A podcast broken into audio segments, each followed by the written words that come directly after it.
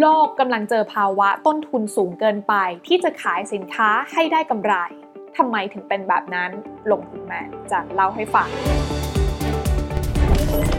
ขอต้อนรับเข้าสู่รายการลงทุนแมนจะเล่าให้ฟัง สนับสนุนโดย หูฟังบลูทูธคาวา คุยชัด ตัดเสียงรบกวนดีเยี่ยม เชื่อมต่อง่าย เหมาะกับทั้งมือถือและโน้ตบุ๊ก สั่งซื้อด้วยราคาพิเศษที่ Shopee และ Lazada ต้นตอสำคัญนะคะที่เร่งให้ภาวะเงินเฟ้อทั่วโลกนั้น ดีดตัวสูงขึ้นอย่างต่อเนื่องแบบนี้เนี่ยนั่นก็คือเรื่องของราคาพลังงาน แล้วก็ราคาอาหารเนี่ยแหละค่ะ และสาเหตุสำคัญหนึ่งเลยนะคะที่เป็นตัวเร่งสำคัญ ก็หนีไม่พ้นความขัดแย้งระหว่างรัสเซียและยูเครน решение о проведении специальной военной операции. ทำไมสงครามระหว่างรัสเซียและยูเครนถึงทำให้สินค้าทั่วโลก รวมไปถึงเงินเฟ้อนั้นปรับตัวสูงขึ้นแบบนี้ มันมีที่มาที่ไปค่ะ รู้หรือไม่คะว่ายูเครนนั้นเป็นผู้ส่งออกข้าวสาลีรายใหญ่ที่สุดของโลก ในขณะที่รัสเซียเองเนี่ยก็เป็นผู้ส่งออกปุ๋ยรายใหญ่ที่สุดของโลก และรัสเซียนั้นนะคะก็ยังเป็นผู้ส่งออกทั้งน้ำมัน แล้วก็ก๊าซธรรมชาติรายใหญ่อันดับต้นๆของโลกด้วยนะคะ ดังนั้นนะคะสิ่งที่จะตามมาเลยในภาพของเกษตรกรรมก่อนค่ะ เมื่อปุ๋ยซึ่งเป็นต้นทางหลักนะคะของการเพาะปลูกเนี่ยปรับตัวสูงขึ้น สำหรับมุมของเกษตรกรเอง ต้นทุนที่สูงขึ้นตรงนี้มันอาจจะไม่คุ้มค่าในการเพาะปลูก ส่วนในภาคของการผลิตเองนะคะ เมื่อต้นทุนพลังงาน ราคาน้ำมัน ค่าขนส่งปรับตัวสูงขึ้นทำให้ต้นทุนการผลิตภาพรวมนั้นสูงเกินไป ที่จะผลิตสินค้าออกมาแล้วขายให้ได้กำไร ดังนั้นนะคะเมื่อผู้ผลิตนั้นเล็งเห็นแล้วค่ะว่า ราคาต้นทุนตอนนี้เนี่ยมันสู้ไม่ไหวกับเรื่องของราคาขายนะคะ สิ่งที่เขาทำได้มันก็จะมีอยู่ 2 ทางด้วยกัน ทางแรกก็คือชะลอแผนการผลิตนี้ออกไปก่อน ส่วนทางที่ 2 ก็คือตัดสินใจขึ้นราคาสินค้า ในบางสินค้านะคะที่สามารถปรับขึ้นราคาได้ง่าย อย่างพวกสินค้าแบรนด์หรูเนี่ยก็ไม่น่าจะมีปัญหาเท่าไหร่ เพราะว่าผู้บริโภคนั้นก็ยังสามารถที่จะรับราคาที่ปรับตัวขึ้นได้ แต่ว่าสินค้าบางประเภทค่ะที่เป็นสินค้าที่อยู่ภายใต้การควบคุม ราคาจากภาครัฐเนี่ย อันนี้ก็จะลำบากหน่อย อย่างเช่น สินค้าพื้นฐานในชีวิตประจำวันทั้งหลาย หรือถ้าขึ้นราคาสูงเกินไปเนี่ยนะคะ ผู้บริโภคที่ไม่มีกำลังซื้อ ก็อาจจะหันไปมองสินค้าอื่น ที่บริโภคทดแทนกันก็ได้เหมือนกัน ดังนั้นนะคะต่อจากนี้เราอาจจะได้เห็นผู้ประกอบการเจ้าของกิจการหลาย ๆ แห่งตัดสินใจเลิกกิจการ เลิกผลิต เลิกให้บริการ เพราะรู้ว่าทำไปก็ไม่ได้กำไร หรือเรียกอีกมุมหนึ่งก็คือยิ่งทำยิ่งขาดทุน เพราะต้นทุนมันมากกว่าราคาขาย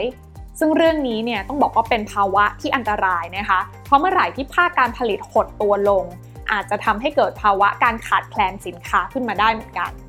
ล่าสุดนะคะอย่างภาคการบริโภคที่สหรัฐอเมริกาที่ชะลอตัวลงเนี่ยก็ฟ้องออกมาให้เห็นแล้วนะคะ ในงบหรือว่าผลการดำเนินงานของหุ้นกลุ่มค้าปลีกที่ประกาศกันออกมา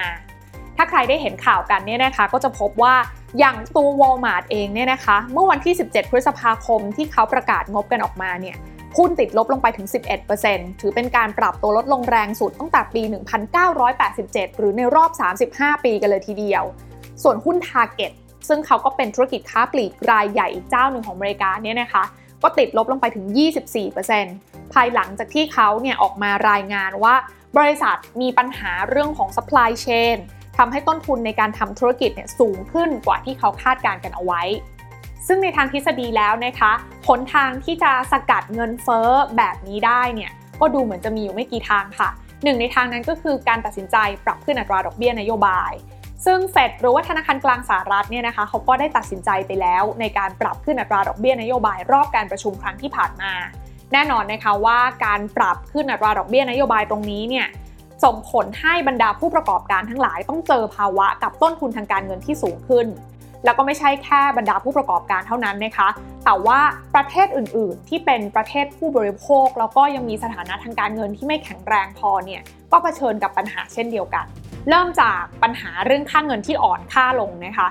อย่าลืมนะคะว่าประเทศที่เขาเป็นผู้บริโภคหรือว่าประเทศที่นำเข้าเนี่ยเงินของเขาเวลาที่เอาไปซื้อสินค้าของประเทศอื่น ๆ แต่ก่อนนี้ถือเงิน 100 บาท อาจจะได้สินค้าที่ 100 บาท แต่เมื่อค่าเงินของประเทศเขาเนี่ยอ่อนค่าลงนะคะ แต่ว่าเขาต้องใช้เงินมากขึ้นเพื่อให้ได้สินค้าเท่าเดิม หรืออีกมุมหนึ่งค่ะก็คือใช้เงินเท่าเดิม แต่ได้สินค้ากลับมาบริโภคน้อยลงนะคะ ประเทศเหล่านี้เนี่ยก็มีโอกาสที่จะเผชิญกับความท้าทายทางด้านเศรษฐกิจมากกว่าประเทศอื่น อย่างที่เราเห็นกันตอนนี้ในหน้าข่าวแล้วก็อย่างศรีลังกาหรือว่าลาว รวมไปถึงอีกหลาย ๆ ประเทศนะคะที่มีการคาดการณ์กันว่ากำลังจะเดินรอยตาม 2 ประเทศนี้เช่นกัน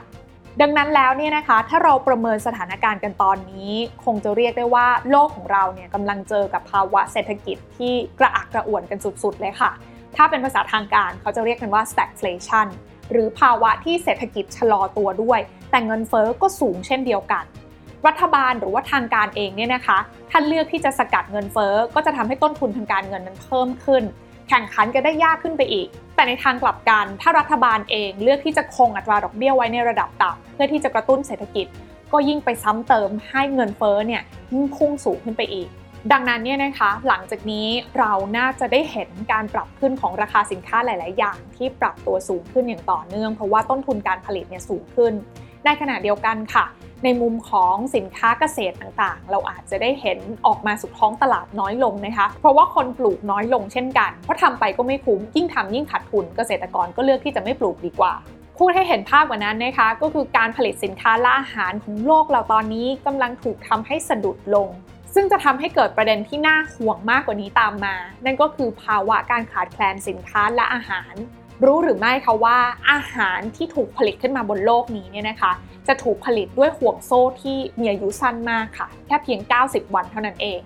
ซึ่งลองคิดดูสิคะว่า หากกระบวนการผลิตอาหารของโลกนี้ สะดุดลงแค่เพียง 10 วัน แน่นอนค่ะว่ามันก็มากเพียงพอที่จะส่งผลกระทบต่อการใช้ชีวิตของประชาชนกว่า 7,900 ล้านคนทั่วโลกแน่นอน สนับสนุนโดย หูฟังบลูทูธคาวา คุยชัด ตัดเสียงรบกวนดีเยี่ยม เชื่อมต่อง่าย เหมาะกับทั้งมือถือและโน้ตบุ๊ก สั่งซื้อด้วยราคาพิเศษที่ Shopee และ Lazada